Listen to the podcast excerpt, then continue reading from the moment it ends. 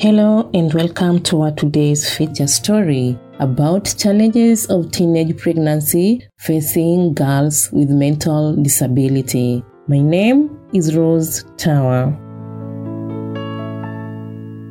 The Ministry of Health in Kenya recorded a total of 45,724 cases of teenage pregnancies in January and February 2022. The cases are of girls between the ages of 10 and 19, including children with mental disabilities. According to the 2021 statistics of the United Nations Population Fund, UNFPA, between 40 and 68% of children with disabilities, including those with mental disorders, are sexually abused and impregnated before reaching the age of 18.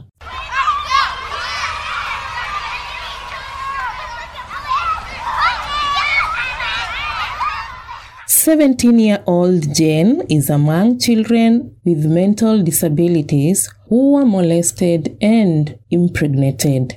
Jane is currently raising a three-month-old baby boy. She mentions that she had gone to help herself and that is where she met the person who abused her. He saw me in the toilet. When I finished going to the toilet, then he pulled my hands.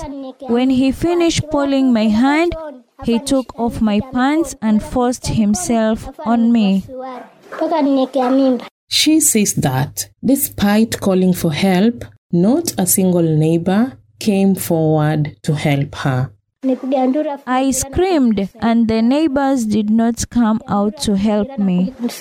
Her mental disability challenge makes it difficult for Jane to clearly express herself, a step that forced me to include her mother so that she could explain what happened to her daughter.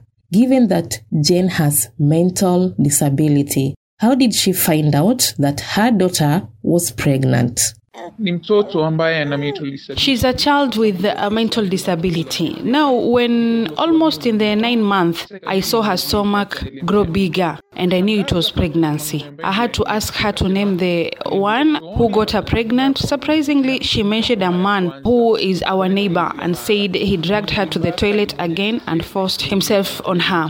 Again, she said that it was not the first time. Apparently, it's been happening for some time, and the person who raped her warned her not to say anything.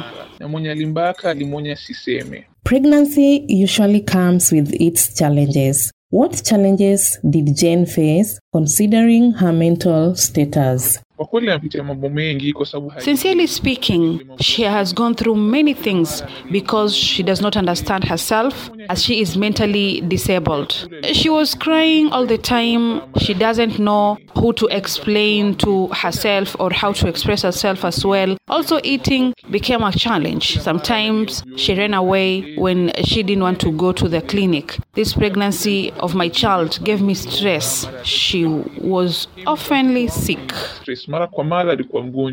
People living with mental disabilities usually find it difficult to raise, serve, and accept their children. How is the situation with Jane?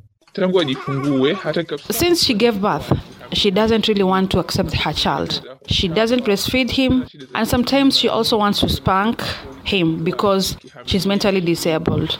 Most of the times, I'm the one who takes care of her child. shughulikia mtoto wake. And she had this advice for those who are raising mentally ill children, especially girls. kulea watoto wenye matatizo Raising children with mental problems is not an easy thing.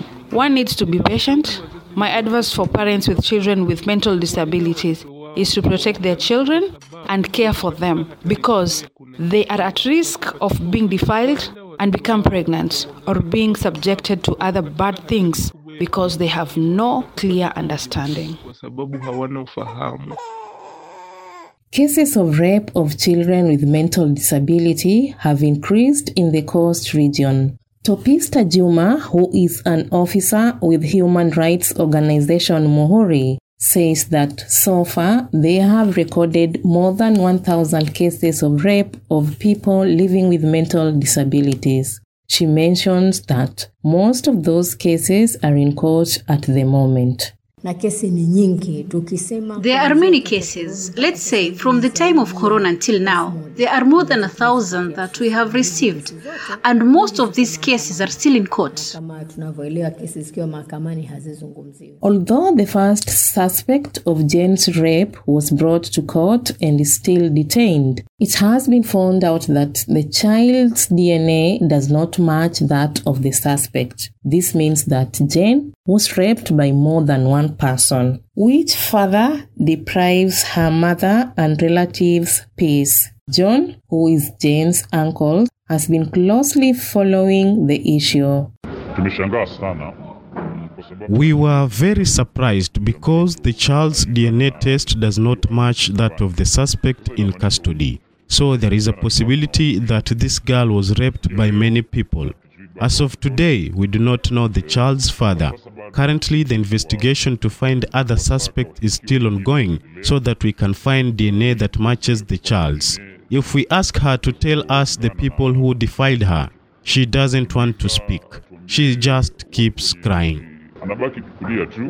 I wanted to know what the law says about raping of minors, which led me to speak to lawyer Halima Abubakar for more information. Katiba iko wazi The Constitution is very clear about the punishment for rape.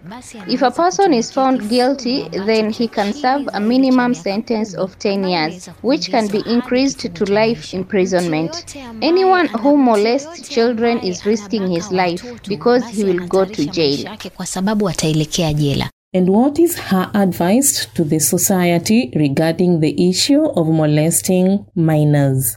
Vijana wote wache All young people should stop the habit of defiling young children because if he is found guilty, then he may end up spending all his life in prison. It's better that they involve themselves in things that will help them in the future. ya kujenga nchi On the other hand, Miss Topista Juma says they are looking forward for ways to encourage and motivate parents and society in general to protect children with mental disabilities from rape and early pregnancy.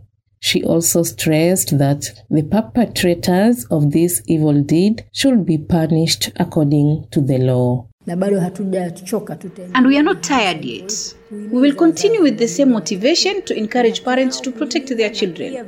It is their right to protect themselves, and also anyone who violates these rights, action should be taken according to Kenyan law. basi achukuliwe hatua kulingana na sheria ya kenya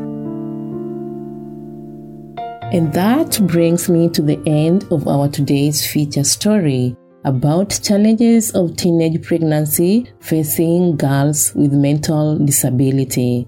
Till next time, my name is Rose Tawa.